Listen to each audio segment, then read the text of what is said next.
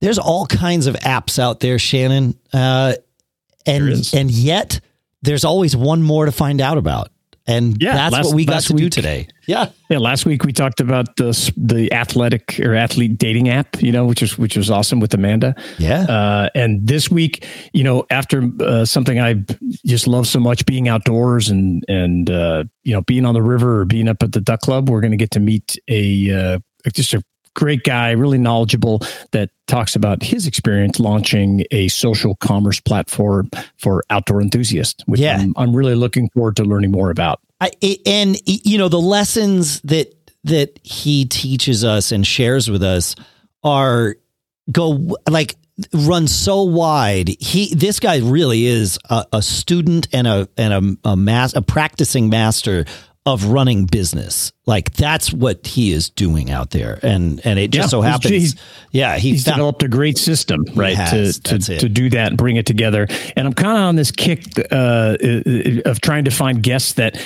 are running kind of interesting businesses that maybe they started, you know, as a side hustle or something different, or just they're passionate about it. Yeah. And uh, uh, he's the first in what I hope to be a series of, of folks that. Well, even last week we had, I mean, with Amanda, that was that was yeah. the case with that too. Yeah. I, I it, and and you'll hear this in his story, but it it was his frustration with the fact that what he wanted to offer couldn't exist that he created a platform yeah. where it could. Like that that was it wasn't just i wish there was an app for this. It was i wish there was a place for me to do this or marketers to do this. And it it doesn't exist. So let me create it and then let me bring those people in. It was very like it was it was it was expert level. It was one additional step that most people most small business owners don't think to take, and I, I yeah. really credit him for that. It was very yeah, too. Yeah, yeah, it's good. And and I met you know Brad on LinkedIn. So if you're up on LinkedIn, you know make sure you connect with uh, myself or with Dave.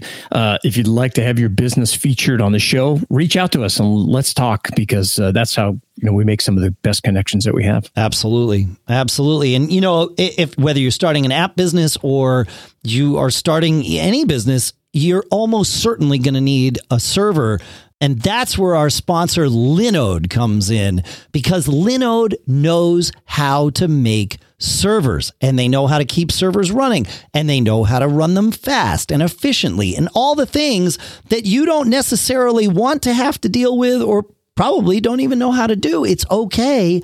Linode knows how to do it and they want to do it for you. In fact, they want to do it so bad that they're going to give you a $20 credit right out of the gate before they ever expect you to give them money, they're going to give you a credit in their system so that you can start up your server and actually start using it live. And if your needs are modest, you will almost certainly be able to start up with their Nanode server, which costs you just five bucks a month. You can do the math. That's four months for free with your $20 credit. So go to, but in order to get the credit, you've got to go to linode.com slash SBS. That's L I N O D E dot com slash SBS. You get your $20 credit. You can, you don't even have to know how to run a server or use a server. You just go and tell Linode what you want your server to do. They have a whole menu of things. And then you want a WordPress site? Sure. It just spins up a WordPress site for you. You want a Minecraft server to have some fun with it? You've got a $20 credit. Why not? Go do that. They've got that. You you'll never have to see the nuts and bolts of it. You just select, answer a few questions about like what you want your username and password to be, and you're good to go. So again, linode.com slash SBS and our thanks to Linode for sponsoring this episode. And with that, Shannon, I can't wait to get to Brad Luttrell. So I'm ready. He is Shannon Jean. I'm Dave Hamilton, and this is episode 283 of the Small Business Show. I'm always surprised at how many people don't have a product roadmap and or service roadmap or like a company roadmap. Like where are you, where are you going? And they don't have. And this goes back to my branding experience, but they don't have a vision that everybody should be working towards. And it sounds fluffy, it sounds stupid, but the the if you're a startup or if you're a small business, what are, what are you trying to do? And you know this I, I, this is a great example of how you weed out the squirrels. You don't know a squirrel's a squirrel if you don't have a vision. And so you know something that we are always trying to refine. And and actually, I did the most thorough dive into this a few months ago. I've been working on it. It took me uh, with COVID throwing everything for a loop. It took me a little bit uh, to to really get this executed, um, but we just launched our product roadmap for the next seven to eight months, and it's to keep us focused. And I'm always shocked at how many companies are like, "Yeah, we're trying to be the best at this thing," and it's like, "Cool, what what is steps to get there?"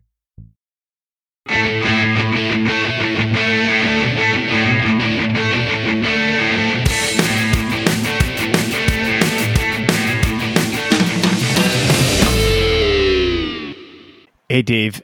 You know, if anybody who follows me on social media or knows me, you know, uh, knows that there's not many places that I'd rather be than hiking along a river with a fishing pole in my hand, uh, or sitting in a duck blind uh, during the winter with you know some great friends. And I love those things. I also really love small business, as everybody knows. So I like to always see if I can put those things together.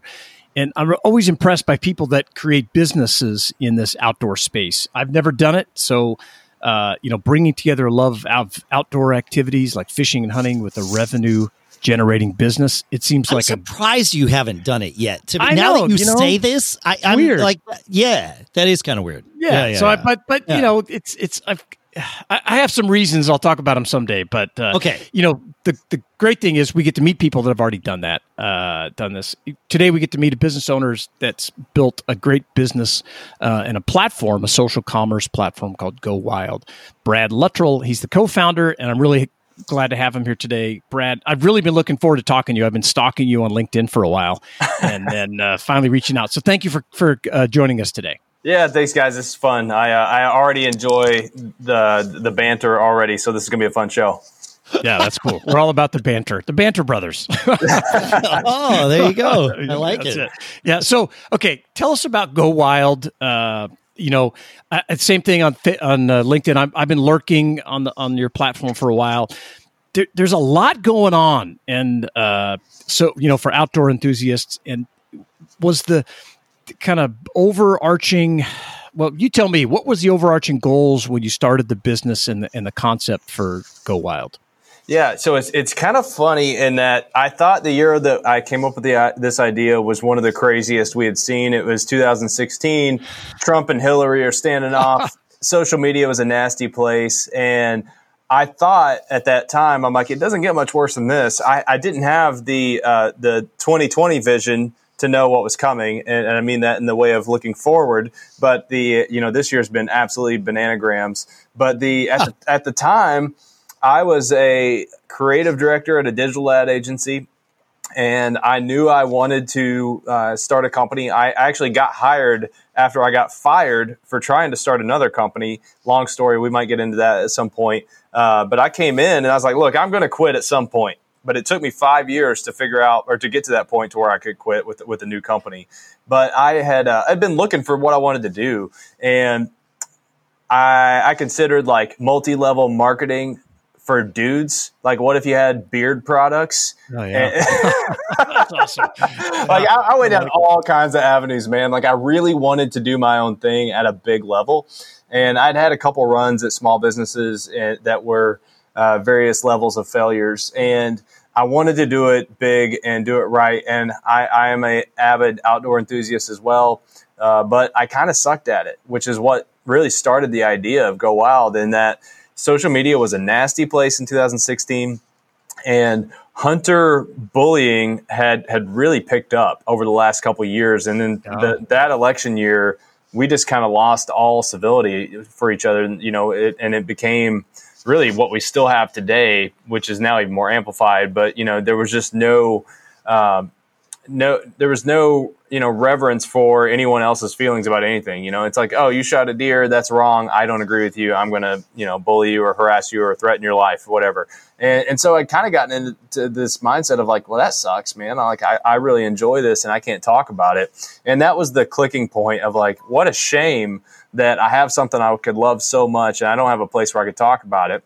Along with this idea that I have something that I want to get better at, and I also don't have a place to turn to because with with within my Instagram following, you know, I got people that follow me from work, my family, or all these people connections I already have. It's like I've already tapped into that network of who can help me get better. And so I, I kind of realized that there needed to be a place that operated kind of like a Reddit where you could just drop into, you know, Reddit. You can pop in and you can talk about politics. You can talk about, uh, you know, baking cakes, whatever it is you want to find a topic on, you could find that. So, really, the impetus for starting this was to get away from all the BS that was going on elsewhere, and then also to to really be able to um, dive in into content or like around the content itself. And if, if I want to talk about trout fishing, I can find other guys that are really into trout fishing. Or if I want to talk, like we even have gardening, we have 50 plus topics that you can really dive into and explore uh, with, with, people that are into those topics, but also around you. So that's, I mean, that's the the short origin story of, of, Go Wild, and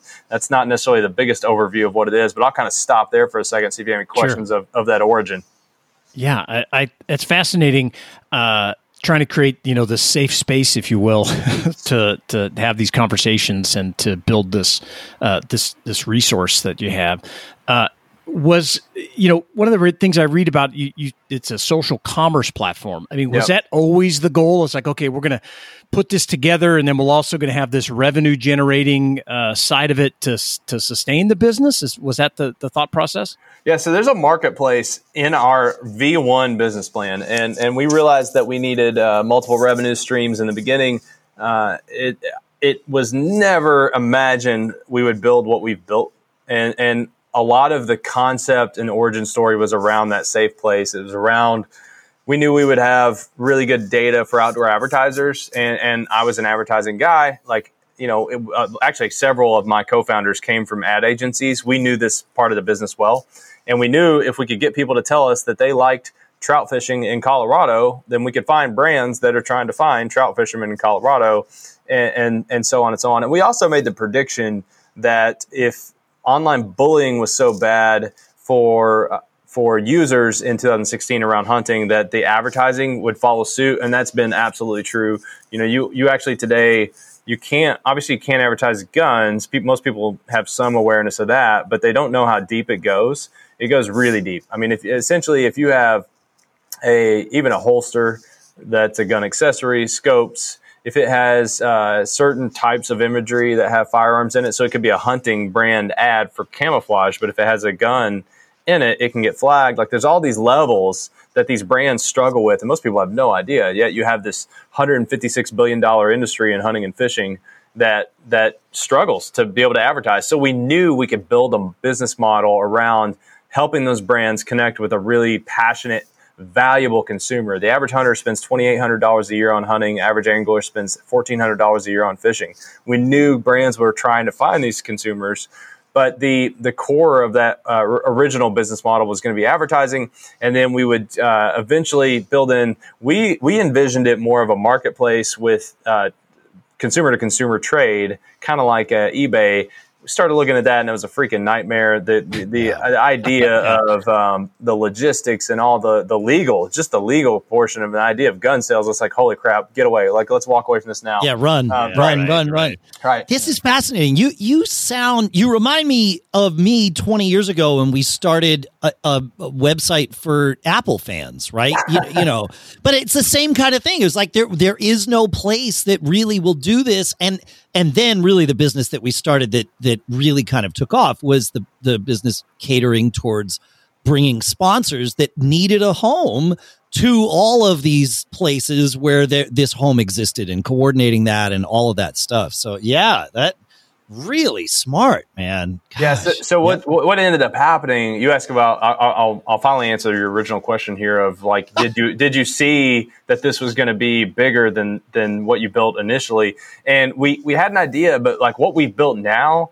We, we really focused on the value for the consumer side on, on the e-commerce side and the brands come second like we, we, we are prioritizing a really altruistic, like trying to help the, the customer find the best product for the job. Sponsorships be damned. Like we don't we don't cater like in that shopping process, we're really trying to build a very organic experience, authentic, that's getting you real feedback from other members in the platform.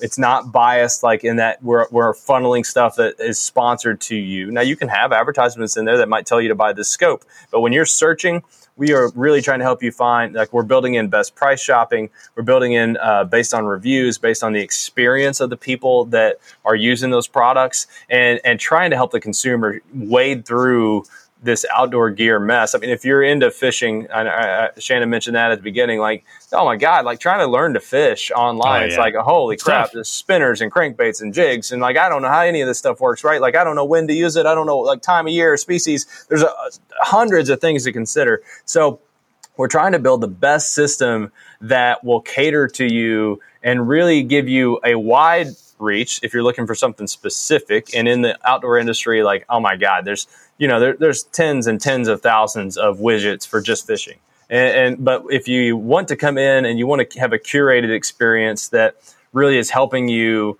uh, have a like, okay, how to start bass fishing? What do I even buy? Like, we're trying to build that in there as well. So it's it's kind of caters to what the, that user's experience level is. That's where we see the future of this because now I also I, I have opportunity for advertising and I have a really again a a really authentic shopping experience. And then we can also work with brands to help them understand consumer behavior in a way that's not creepy. It's not like, hey, we've got Dave from Knoxville, Tennessee here ready to buy a product and here's all of Dave's purchase behavior. It's like, no, it's it's more like we can help brands understand overall consumer behavior. Like, hey, you guys are focusing really heavily on bass fishing, but you actually have a lot of people that overlap with behaviors with trout fishermen. Like maybe you want to look at that angle as well. You know, we can help them understand their consumer better. So there's really three revenue streams within the platform advertising, ecom, and, and data analytics. Yeah, that's awesome. I love that. We we talk a lot about the revenue stack and and pulling together different parts of your business that can uh, you know really within your own business create their own you know their own revenue and and i love that. The well, other thing i really go ahead. well right now i mean we've never seen a better example of why you need that right now because the advertisers aren't spending but consumer yeah. spend in the outdoor space is up 500% and and wow. so the uh, in some categories some aren't, aren't that high but like firearms in march sales jumped 80% every month this year in firearms has been the biggest uh, month over month uh, for that particular month ever it's like we've never seen a bigger, wow. and, and, it's all. Uh, oh, it's I won't say it's all. These are largely driven by new gun owners too. Yeah, so the correct. whole landscape is shifting dramatically. Um, as many as some, I, the guy just did a podcast. He was predicting that uh, in one month we saw a million new gun owners created, and that's going to shift. You know, a lot of really interesting things politically. That's going to, sh- you know, these are these are people that are probably did never see themselves becoming firearms owners, but right. the the spend is up. So now our ad business might be down, but our e-commerce search has gone through the roof. I think the first 30 days in lockdown, we, we saw a 44% jump in searching uh, for, for gear and pretty much, I think the last, that was, that was from March 15th to uh, April 15th, the first, thir- we kind of call that the first 30 days of lockdown. That was sure. pretty much, pretty much when it happened. Uh, so that was interesting. We saw a minute and a half longer spent on the app 44% increase in ecom activity, a 36% increase in t- people spending time outside. We have a way to track that with the app. Oh, yeah. pretty cool. Sure. And, and, then, you know, this last 30 days, uh, well, through June, essentially, is this stat. We just had this pulled today. We saw a another 12 12% increase in our, our, gearbox functionality. So people are shopping online a lot more. So That's we're great. still early phase. You know, I, I, I was going to make a joke earlier. You guys, you guys talked about uh, the revenue generating company. I was going to ask you who that was, but you know, yeah. no, I mean, we're still we're still really young, right? Like last year was sure. our first full year out of beta. We're we're making money, but we're we've still got a ways to go. But it's been cool to have something to be excited. If we were still an ad only business, oh my god, we'd be getting raked over yeah. the coals right now. But we have a lot of excitement with with investors and our stakeholders because of the ecom experience. That's great. So I, am curious about the app. Have are you are you a developer or did you farm that out? Like how, how tightly involved are you in either the design, the development uh, of, of the app? Because I mean, that's your business right there. Yeah. So I'm, I'm just curious where your expertise sort of begins and ends in that in that realm? Yeah, so I, um, I, funny enough, nobody saw this coming. I have a journalism degree, which has nothing to do with the tech side of this. Uh, journalism has, you know, there's like no advanced tech has come out of journalism. I would say, period. Uh, but what, we're, we're what, podcasting here, right? Well, That's okay. yeah, but even even even then, it's like how how long did it take for journalists to be like, hey, I think we should do the podcast thing? You know, Fair. It was, like, last year. Uh, the but I don't. I've been doing it 15 years, but but yeah, you, are right. Yeah, the rest of the world took a while. Now, like like the radio guys, definitely. You you guys said your radio background, like the radio guys no. picked it up quick.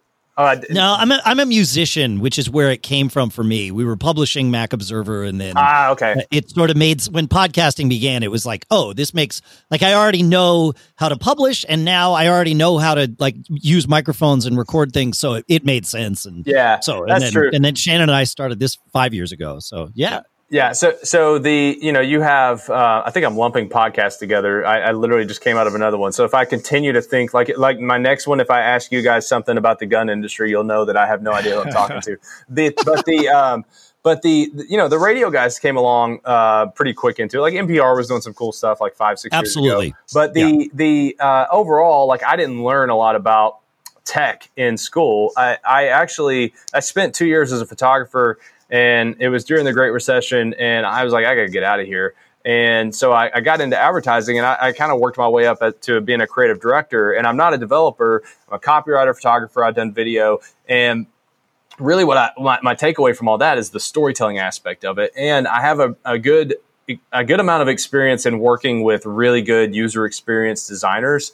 And so, in terms of building an app, I, I could not sit down and do a lick of what you see, like not a bit of it. I couldn't build any amount of it. I, now, I did a prototype on the design that I took to my co-founder Donovan, who did all of the design work for our app and still continues to.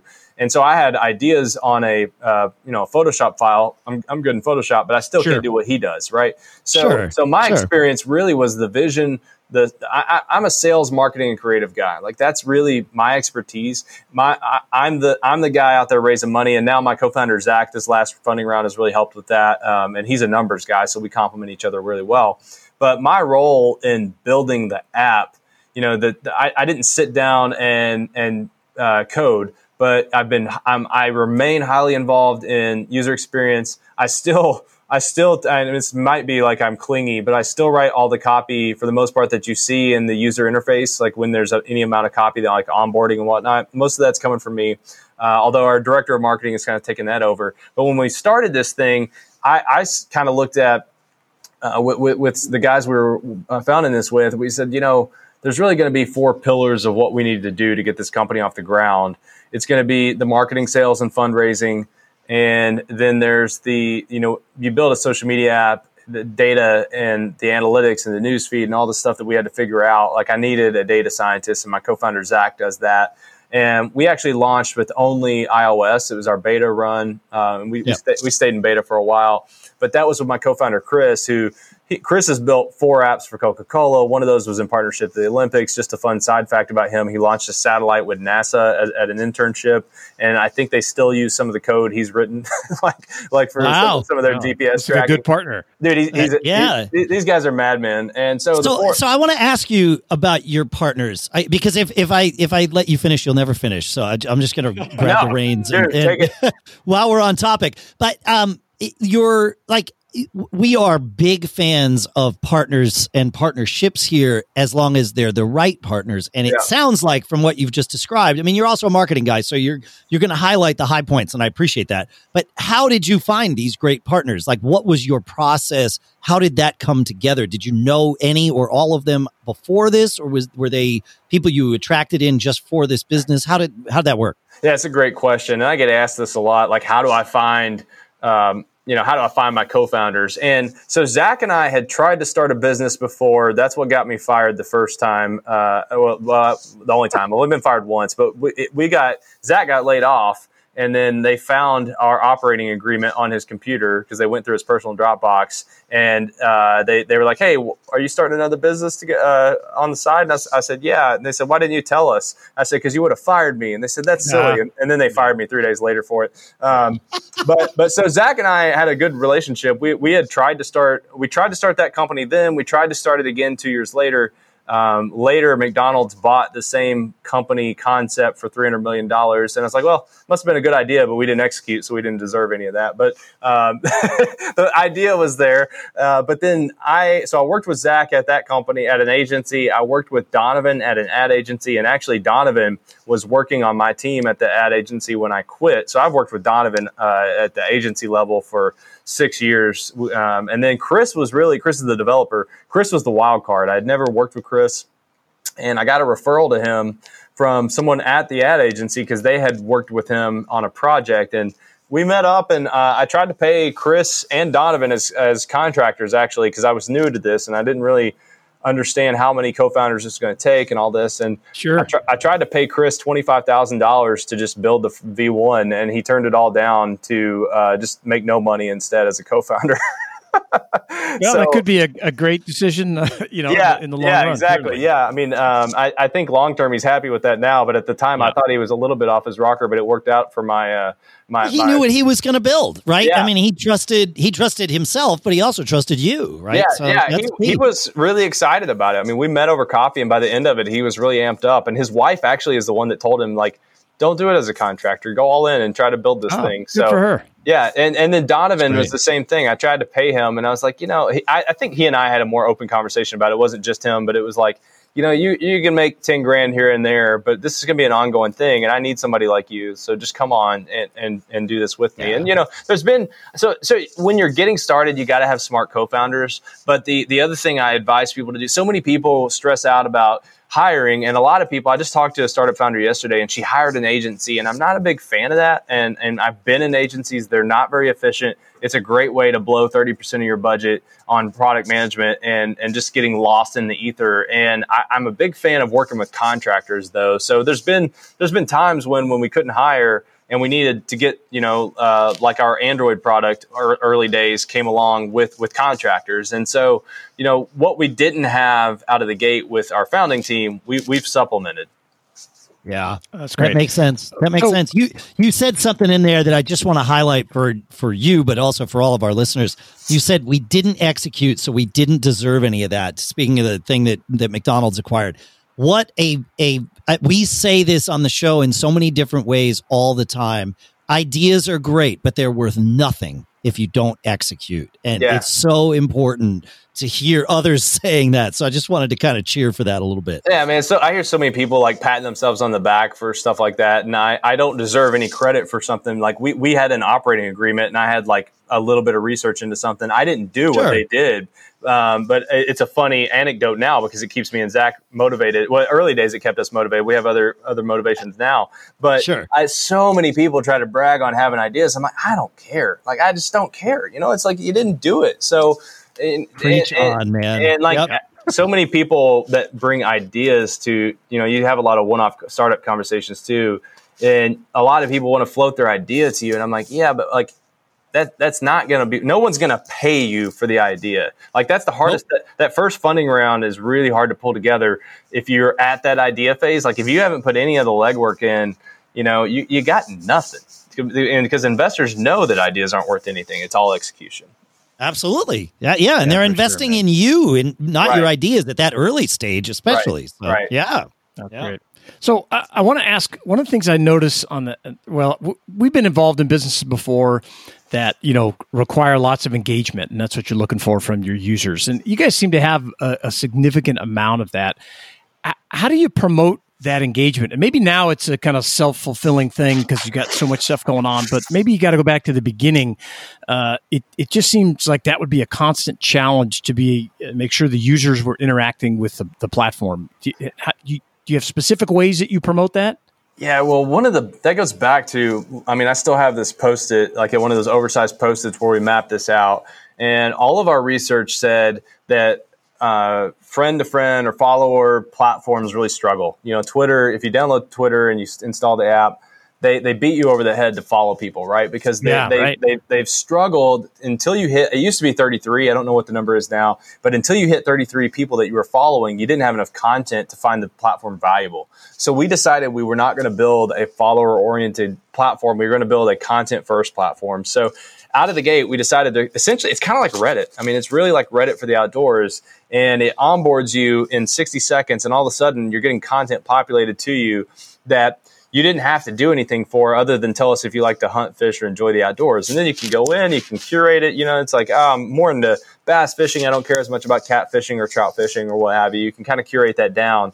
But the platform doesn't rely on followers. Now, if I if I see Shannon on there and I'm like, oh, cool, he's posting cool stuff, he seems to know what he's talking about, I'm going to follow him. Well, now Shannon will keep coming back into my feed, whether or not he's posting into something I'm following along with. But the reason we did that was to have engagement out of the gate. And I'll tell you, like, we, we launched this thing September 2017, bootstrap built version of, of the product, and we had no idea it was going to happen. And I was shocked at how quickly there was engagement on the platform and people were getting 10 or 15 comments because of the content first approach. Now, I'll tell you, we do see ups and downs. And obviously, I mean, this is something that we think about all the time. I obsess over it. And there's metrics that we we follow that we've kind of created on our own. I don't I, I, don't know. I don't know what other social platforms are are looking at, but like post per user and that kind of stuff.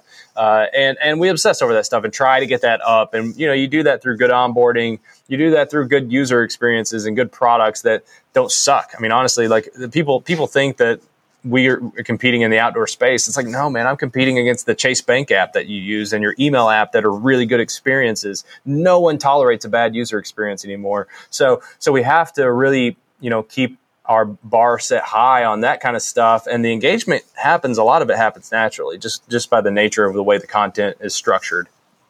Yeah, that makes sense. So, uh, once you got things going, I know you said you had a couple of kind of false starts maybe with other businesses, but that this one took off. I mean, what surprised you the most after you jumped in and everything you got started? Uh, probably the passion uh, the, from our core. We, I mean, this isn't everybody, but the passion for our core kind of super users for the brand. That's been the most shocking thing. Oh. Is is that I, I had a guy one time put it like this. He said, "Man."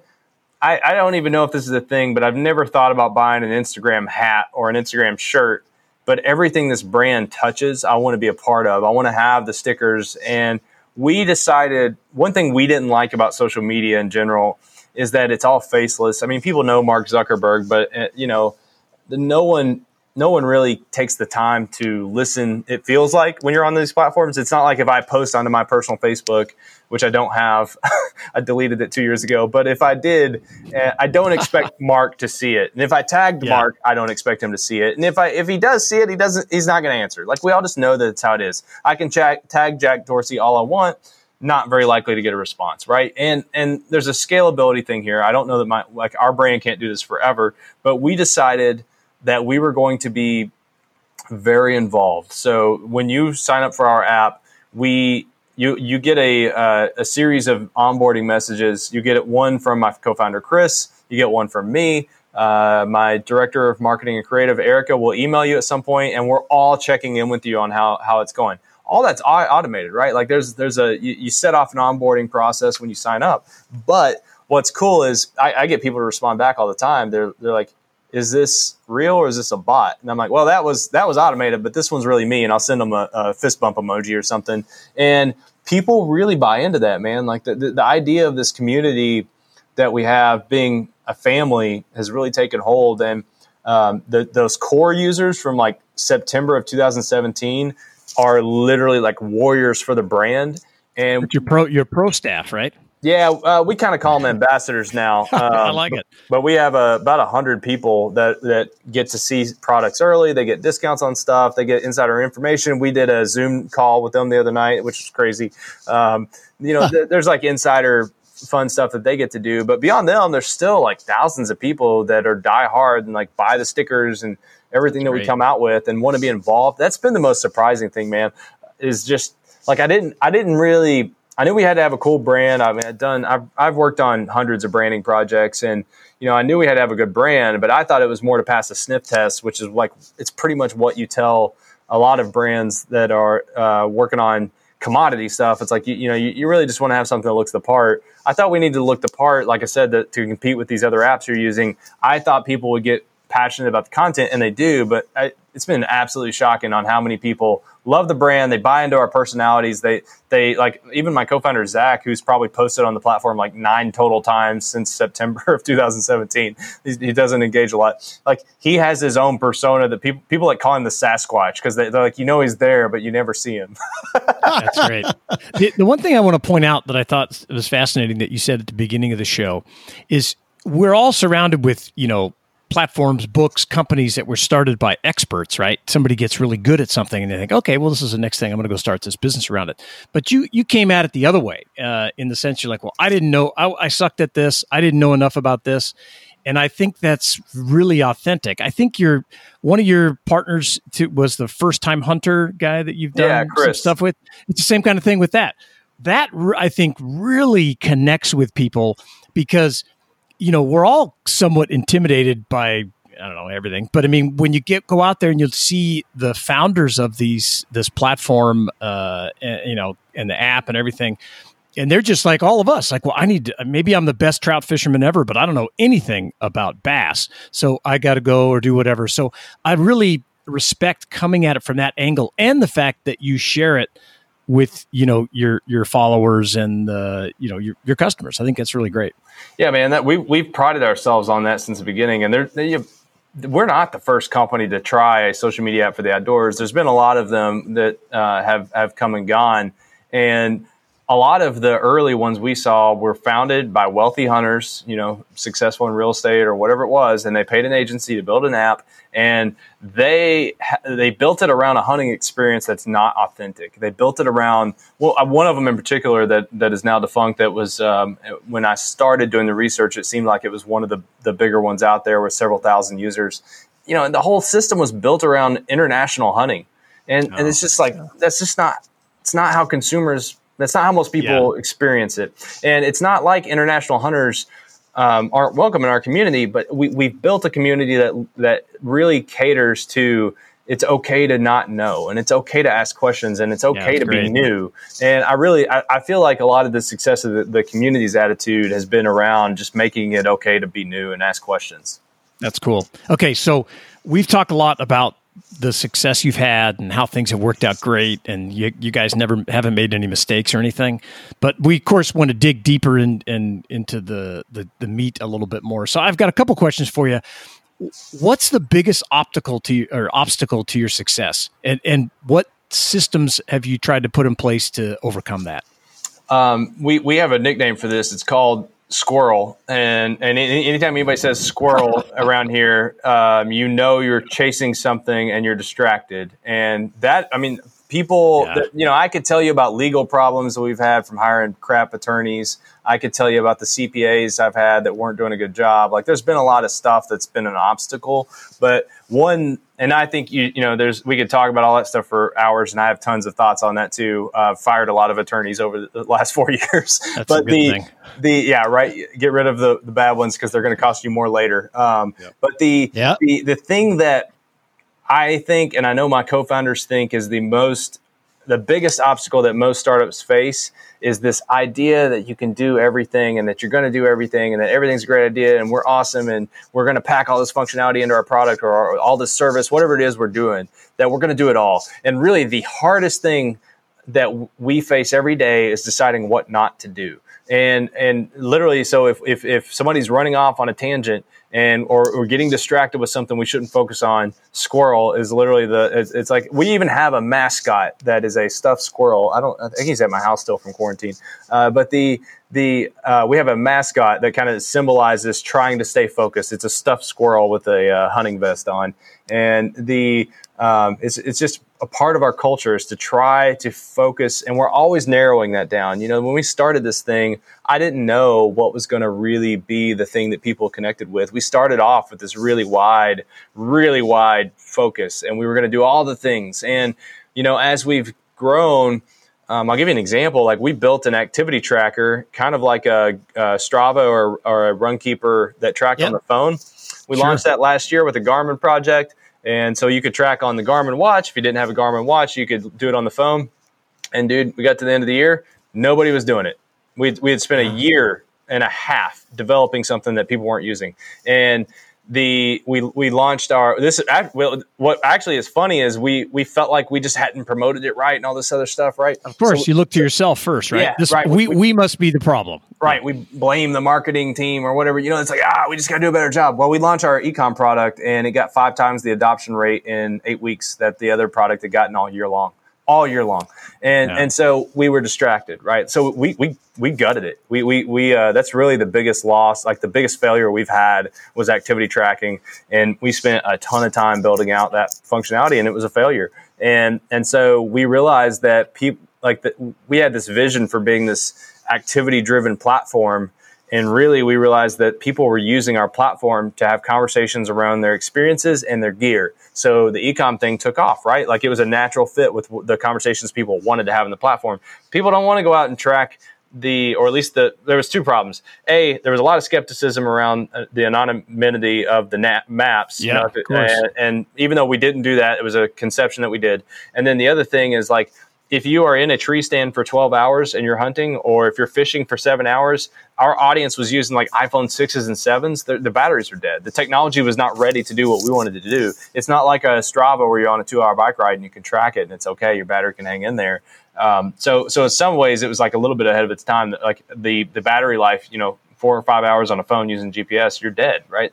So, yeah, um, fascinating. But, but at the same time, like that was that was a distraction for us, and we were we were building up all this technological debt, right? We are just constantly having to fix bugs and all this stuff's coming in. It's like it's not being adopted, so we had to cut it and try to stay focused. You know, it was a squirrel. We had to let it go. No, it's great. Love so. It. The, the, my next question, you may have already answered this with with your tracking uh, thing, but you know, one of the reasons why we started the show uh, five, six years ago was because from the outside, everybody looks at businesses and go, oh man, that's so great. Everything works. And, and especially if you have some success, they just think, oh, they figured it all out. But on the inside, you know, we're just littered with mistakes, right? So we, we like to think of mistakes as tuition here. Would you, th- is there a mistake, the, you know, what we would call your biggest mistake you've made with Go Wild that's really stuck with you? Do you think it was the activity tracker or was there something different? You know that that comes to mind the most because we spent so much development resources building that out and marketing that, and our whole website. Even it still lingers on our website today because we're getting ready to relaunch a new website that's ecom focused.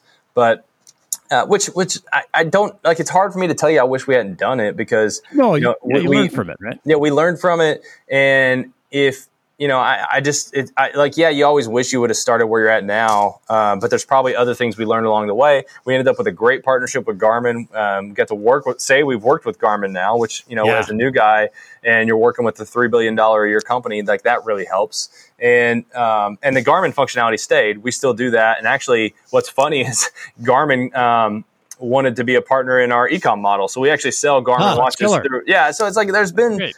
I, I regret that it took us so long. I wish we had figured that out sooner and and you know been a little more cl- clear headed about it. Another um, that's that's probably the biggest, the longest thing we chased that the longest, and I wish we had let it go sooner.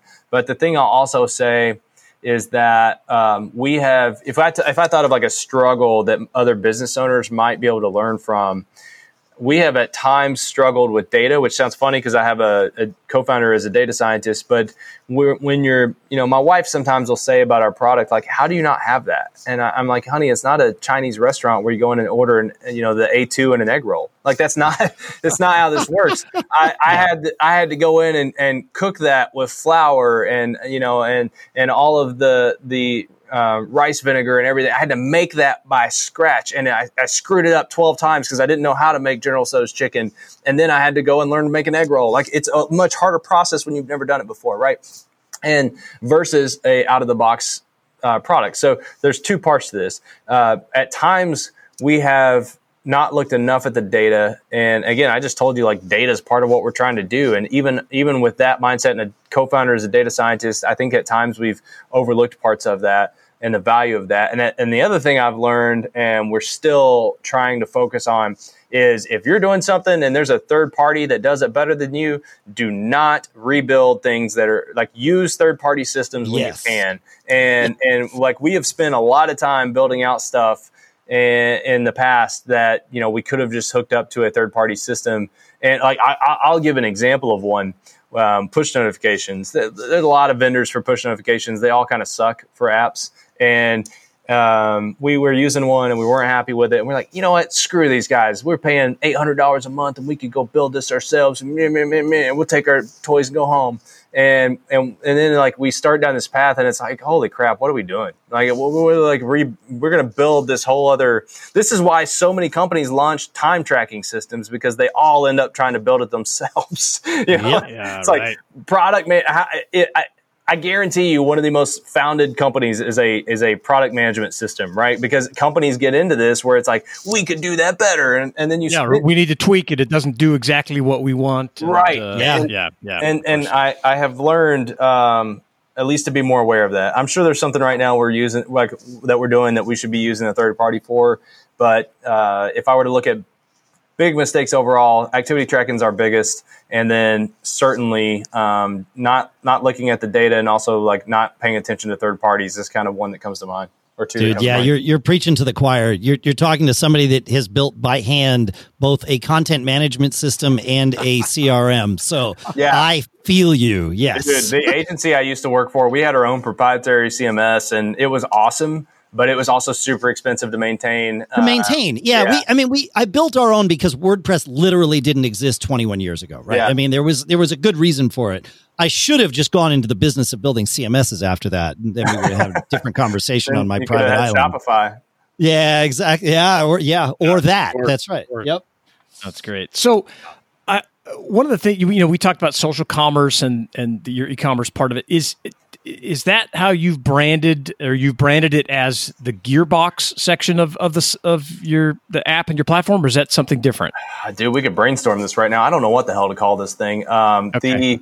the the some people call it content commerce which i'm like that's cool but that sounds like Wirecutter and that's not what we're doing. And yeah. a lot of a lot of investors will call it that and that's what they're talking about here's the thing uh, a, a content company like that pays employees to create affiliate link, content that right. attach affiliate links to it. We have the biggest repository of outdoor gear in the world, and I'm not kidding. That like we we have more outdoor gear in that gearbox system. It's quarter million today. It, it grows by between three and ten thousand a week at the rate we're adding to it, and it it is affiliate driven, right? We're pulling from everybody's yeah. affiliate programs, and and we have users within the platform who engage with that and do what these content platforms pay, you know, a couple dozen, hundred maybe people to do, we have thousands of people doing that while asleep. So I don't like content commerce. Uh, so we've kind of been trying. I don't think we coined social commerce, but it's not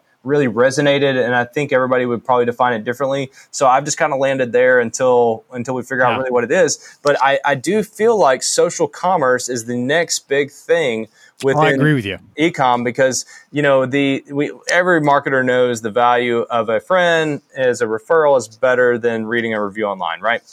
Totally. Our, our, system yeah. is catering to what we know you like to do. We're pairing you with people who can help, or like this is our aspirational. This is what we're working towards. You can't do all of this today, but but we're eventually even going to be able to help you. Like if you want to come in and say, hey, I want to buy a fly rod. Well, you'd like to know what people that don't suck use, right? Like that's the idea is that you buy yeah. gear that's that's validated. So that's why we have five star review systems. But everybody knows brand know how to hack those. Like it's very easy to hack a five star review system. I send out an email to the customer. Did you have a good experience? Yes or no. If they say no, they go to customer service. If they say yeah, yes, they go to Amazon to review. Yeah, it's like we used to do this in the agency world all the time. So so reviews are really skewed. There's a reason everything you look at is like 3.8 to 4.1 stars, right? So they're, they're relatively meaningless for that matter or for that for that reason. But the other thing that happens is okay i am trying to buy an elk hunting bag. I see that tyler t has reviewed this bag. He says it's awesome. That's all he said. Well that's great tyler but i don't know if you've ever even elk hunted or if you have if you had success. I have no idea how often you've been doing it. Within our platform though you would be able to engage with Tyler. You could look at his profile. You could see that the dude's a, a bad mofo with, with elk hunting and like, I'm going to trust Tyler's recommendation. Or you see he's like never posted anything and I'm not going to listen to him.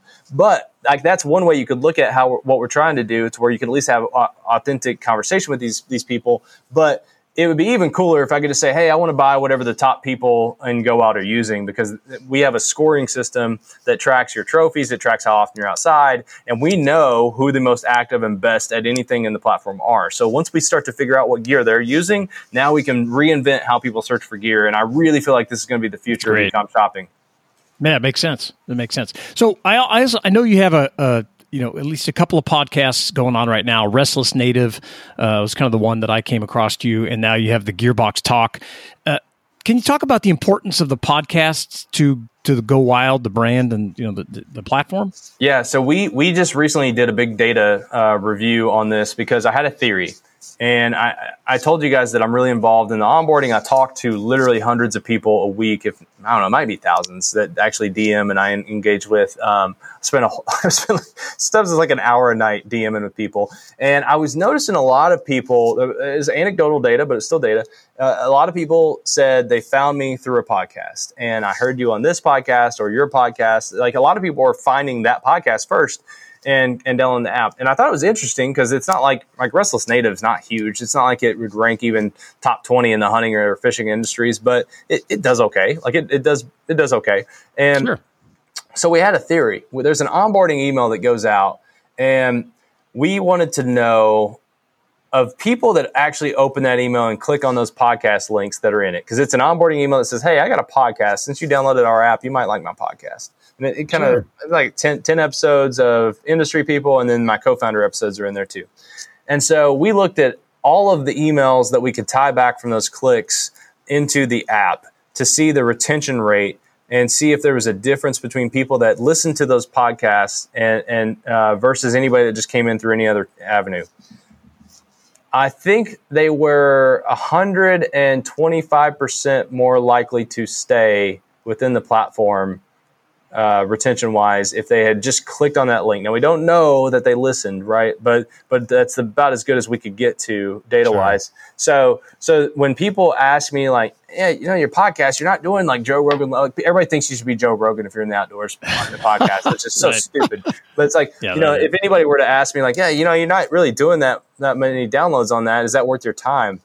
Absolutely absolutely it's worth our time because it, what it does, it, the people that engage with that are absolutely our best ambassadors. They're they're they're people that really are passionate. I mean, if somebody gives you an hour, even an hour of their week, you know, that's a big gonna, deal. Yeah. yeah, and and I trust people that I listen. If I choose to listen to a show, I trust that person, and, and it's not that's like people. Key.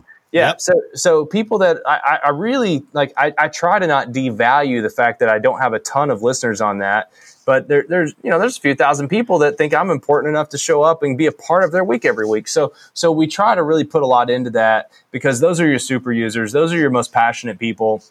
And and the value from the retention side is proven. Slam dunk, it's proven. The other way I use this for any business owners out there who don't want to start a podcast, here's why you got to do it.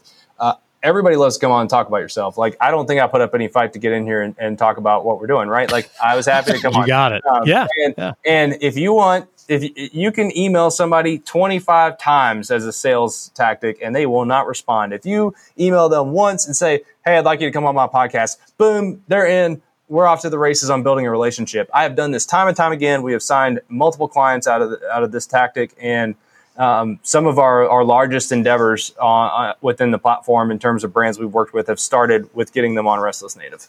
That's so smart. Yeah, that, so really it, it, awesome. it, it, anybody listening should think about how you can apply that logic to your business. We used to hand out party tickets to people that we wanted to sell ads to. That and just like exactly like you said, we'd call them twenty five times. Nobody would e- ever answer. One little hint that oh yeah, we're throwing this party, free booze. Boom, they're all over it yep. all over it, hundred percent. And there's, awesome. I mean, uh, we could probably come up with just between the three of us of you know fifty different examples in our careers where we've done this. Absolutely, anybody listening, think about how you can offer someone something that's valuable to them, truly valuable to them. It can't be BS. It has to be something real. And now, like you said, all you're doing is using it to develop a relationship. You're not immediately saying, now buy from me. No, no, just just right. know me. That's it. That's it. That's, yep. That's so really so smart. much of so much of sales is relation. Uh, it's all relationship. Like it's oh, all about it's yeah. it, so so. What I do um, typically, I mean, a lot of times I'll have people on that are awesome and work for great companies. And I never follow up and ask them for anything. I think a lot of people overlook the value of just like building connections and and and being totally. honest. And yeah, that long term value to each other, not right. just what can you do for me or what you know this kind of thing. Yeah. Right, because because sometimes like somebody might not be a fit to work with us, but if I call them for something else, like like, hey, you know, I'm trying to reach this company. Do you have any? I just did this the other day. Somebody was on my podcast, and I've never asked him for anything. Okay, that's not true. I actually asked him if I could use his cabin for a retreat for our company, and he, he obliged.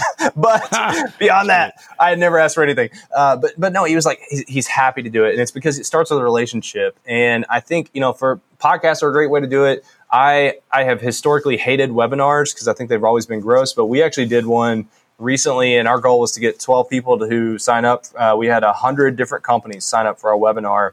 And, nice. and now we're using it as a, as web, as leads, you know, and it, yeah. and, and, it's all relationship driven. It's like, Hey, you know, I, at the end of those, we closed out. It's like, if you want to talk, let's great. We had two or three organic leads came through that. And now we're just kind of combing through and building some relationships out of that. So That's I think, awesome. you, you, know, when you look at, I look at those, um, Restless Native in two ways. My hardcore members love it. Uh, it's a great lead in for building relationships with potential client partners for Go Wild. And then Gearbox Talk, the other show that we just launched last week, and we launched episode, I don't know when this show's running, but uh, July 1st, we'll launch episode seven of that show. And it's on YouTube. It's on YouTube and podcast. And that show is a totally different tactic. Like I'm not, I'm not at all approaching brands about that because I'm not I don't honestly don't want to have brand representatives on that show as much. We're more trying to find people who are the best of the best and get them in to talk about gear. And then the the you know we're we're curating beginner level content. We are you're going to use that for long term long tail SEO, so building up our website content out of that. And then I, I'm focusing on stuff that YouTube experts often don't hit. Like a lot of uh, content on YouTube is very much like, look at me unboxing this thing, or look at me building my new bow. And it's not about like how to do it. You know, it's more like it's all it's all very vanity driven. So the and then if there is beginner level content, it just sucks. Like there's a lot of really crap stuff out there too. So we've kind of found this sweet spot of beginner level content with that show that we're going to fill a void with with experts, and then all of that's feeding into our affiliate program too, and, and trying to drive value that way. It's great, man. So we've talked about it uh, mentioned it here a, a, number of times throughout this conversation, which has been awesome. Uh, you know, taking action, right? Your, your idea is worthless without execution. Uh, or, you know, if you have that idea and you just overplan everything and nothing comes to fruition. So, given your success uh, with, with Go Wild, is there one action item that you can tell our small business owner listeners to, uh, to do today that would help their businesses? Something they could take action on and doing if they've been on the fence, you know, yeah. talking about something much. Um, I, am always surprised at how many people don't have a product roadmap and or service roadmap or like a company roadmap. Like where are you, where are you going? And they don't have, and this goes back to my branding experience, but they don't have a vision that everybody should be working towards. And it sounds fluffy, it sounds stupid, but the the if you're a startup, or if you're a small business, what are you, what are you trying to do? And you know this this is a great example of how you weed out the squirrels. You don't know a squirrel's a squirrel if you don't have a vision. And so you know something that we are always trying to refine. And and actually, I did the most thorough dive into this a few months ago. I've been working on it. It took me uh, with COVID throwing everything for a loop. It took me a little bit uh, to to really get this executed. Um, but we just launched our product roadmap for the next seven to eight months and it's to keep us focused. And I'm always shocked at how many companies are like, yeah, we're trying to be the best at this thing. And it's like, cool, what, what are steps to get there? What are you building in the short term? And they'll tell you about 12 different products that they're working on. It's like, okay, okay, but you, you don't have, you have two developers. You can't develop all that at once. How are you going to get there? And you have to think of building blocks to get along the way if you're going to build up to be the biggest of whatever. If you're, you're, an HR resource that you want every comp, every Fortune 500 to depend on you, or whatever it is, you know, it's like you got to do something before that. You got to there's got to be uh, plans in, in, your business strategy. And a lot of people will build a business plan and they'll have them, and then they never look at it again. And I was one of those people. Like we, we got running, we were off to the races, and it's like, holy crap! Look, we built an app. What else can we put in here? You know, we start yep. pulling in all this other crazy stuff into the platform, and it's like no, oh, all of a sudden you end up with an activity tracker that nobody's using. so right, so, right, right. Like, you, you gotta you gotta look at the data, and you gotta have good data. It goes back to something I said earlier. You look at the data, look at your roadmap, and look at that roadmap often. I, I sometimes liken this to driving a car. You know, if I go out right now and I get in my car and I only look ten feet in front of my car God knows where I'm going to end up. I may not get home. I don't like you got to you have to occasionally look up and see and have a vision for where you want to go. And otherwise, you're making a lot of short term decisions. You're you're not adjusting properly to get the car where you need it to go in the long run. And the product roadmap is so key in that. So of, of any you know just kind of thinking of action versus over planning. Um, have a roadmap don't build it for five years if you're a startup. You're not like that's just silly. You don't know what you you don't even know what the market's gonna be in five years, and you don't have enough data to know what the demand's gonna be. Like do one to three years at most, and then have an actionable one for six months from now. So many startups I, I talk to do not have an actionable product roadmap, and I mean, and I don't mean like like for us, it, it might say like, hey, we're going to build in price monitoring. Like we are working on that right now. I'll use that as an example um, that's sure. meaning that's meaningless. Like my team's going to be like, cool. What what's it do besides price monitor? Like how does it interact? What are the milestones that we need to hit to actually get that launched? You know, price monitoring as a project has I think eight steps for each department that we have to hit in order to get that live. That's strategy. It goes into user experience and design, and it's going to go into the backend developers have to start working at the same time. Uh, all working back from a deadline of getting that launched by September or whatever it is, August. I can't remember, but the you work it backwards, and that's that's how you kind of you engineer that roadmap around um, those those short term actions you're trying to take. Makes sense. We recently had a, a, husband and wife team on the show that have been in business together for you know thirty plus years, and and they referred to it as their prime directive, and they would always okay, what is the prime? Does this serve the prime directive? And if it didn't, they would they would cut it loose, you know. And, and uh, I thought that was a good analogy. Yeah, the sooner uh, you can figure out what that directive is, uh, the yeah. better. The, it's funny because you know at the same time I could do a whole other show about how you got to be open minded about your business pivoting and yeah. You know, it, well, it, like know, both you, of those things can be true in parallel with each other. Yeah, like you can I, have right, you can have a direction and know that you're going towards something, but also be aware of you know, like you said, be aware of the squirrels because sometimes those squirrels are the thing that you're like, wait a minute, we should circle back to that. Like that, you know, let's avoid it for now, but eh, we, we might want to come back because that's a thing for us. If, if, for example, the economy shuts down, like we could do a different thing and then you come back and there you go. Yeah, my dog. This is a funny way to end the show here. I um, I watched my dog yesterday. My dog chases squirrels all the time. I was standing out on my deck. I was doing a phone call with an investor, and I'm just watching him. This squirrel, I don't know what was like. Th- this thing, something was off in its head um, it, it, was flinging around in this tree, and I watched this squirrel fall 30 feet and kind of like bounce around from every branch on the way down, and it landed on my dog. And, and, and, you know, it's like sometimes squirrels come out of nowhere. And it surprised him so bad he couldn't even like he didn't have a game plan. Know what hit him? Yeah, and, yeah. and, and he like he's only caught one once, and it was a long time, like nine years ago. This dog probably caught a squirrel, and so he pins it and he's like, I don't know what to do with it. And then the squirrel starts running around. He's chasing it, and he's clearly confused, but he's trying really hard, and then it slips away. He didn't have a game plan, and a squirrel got in the way. So he finally got to a squirrel, and then it got away from him. So it's like this really weird analogy to end the show with, but I think it's kind of funny yeah. and fitting. Yeah, that's great. Yeah, well, fits, dude, man. Yeah. yeah, I mean, thanks again for coming and you know sharing your story, talking about all these different aspects of you. It's a fascinating business. Um, what's the best way for our listeners to connect with you and to learn more about Go Wild?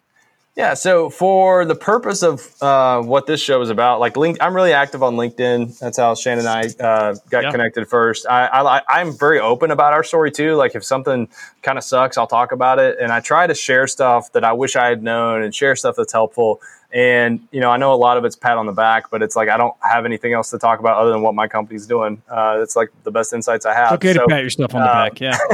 but I do. I will share like things we've learned along the way. So LinkedIn's a great place. Um, I've deleted my Twitter and my Facebook. I, what am I? I'm down to like an Instagram account, which is uh, mostly barbecue and like outdoor stuff. And then I'm on obviously on Go Wild. And if you download Go Wild, you'll get a DM from me. And I'd love to hear that you a heard it from this show, but also you know how you're liking it overall. So that's that's pretty that's much great. the three best place to find me though. And um, yeah. That's awesome. Cool. Well, I, I, thanks again. There's there's so many lessons in, in this conversation. Uh, we, you know, we're definitely going to tease out a lot and highlight that, and you know, keep in touch and come back and uh, so we can check in on you and see how the roadmap's going.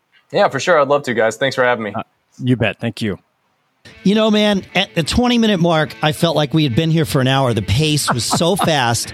And yet at the 50 minute mark, I felt like we were just getting started and I was kind of bummed that it was ending. So, yeah, uh, yeah. great insight right there. Yeah. Yeah. He's, he's a, a real talented guy that has a, a really interesting depth of, uh, of experience and, and a great talent stack that kind of has led him to where he's uh, at today. Totally. Yeah. He, yeah. he, yeah. yes, he surprised me so many different times. And I loved that. That, you know, it was just like, you, are right. It's his talent stack. He would just start talking, and he knows his limits, right? Because he knows yeah, he's not a developer and all that stuff. But right. yeah, he was. The authenticity. I, I yeah, really the authenticity. Like. Yeah. But that, but that. And, and, that authenticity serves him beyond just being a guest on a podcast, right? Oh, absolutely, absolutely. Yeah, because most people don't want don't start a business because they want to learn more about it. Right? It's the opposite. It's like, well, I've learned so much. Now I'm going to create this revenue stream about that. And I think that authenticity and and and being upfront and telling the story that way. Yeah. And he doesn't just do it here. I've read about this on you know other places you know that they've. Uh, you know, had content on before. I, I love that. It's great. I, I, great. I think he's awesome. Uh, another thing that I want to mention, I think is is awesome, is that we need your reviews. We'd love for you to go leave us a, a five star review on the podcast platform of your choice. And as a reward for leaving that review, because we know I always say it's easy, but you know, I know you have to go click a few things and type a few words. But Take a snapshot of that review, send it to feedback at businessshow.co. We'll send to you a free copy of our next book that is going to be on pre order in the next week. Very cool stuff. That's right. Yeah. Feedback at businessshow.co. Send us, uh, yeah, send us that screenshot. Send us a picture. We'll send you a copy of the book. This book is going to be all about partnerships, which we love and we talk about so much on the show. Yeah. Brad uh, had some fantastic advice on partnerships and how to find partners. I mean, that dude's a master at finding the right partners, or at least yeah. it sounds like he is. So there you go. Yeah. Good stuff, man. Yeah. All right, folks. Thanks so much for listening. Thanks for your reviews and uh, and you know keep living that charmed life. That's all we uh, that's all we ask of you. So, see you next week.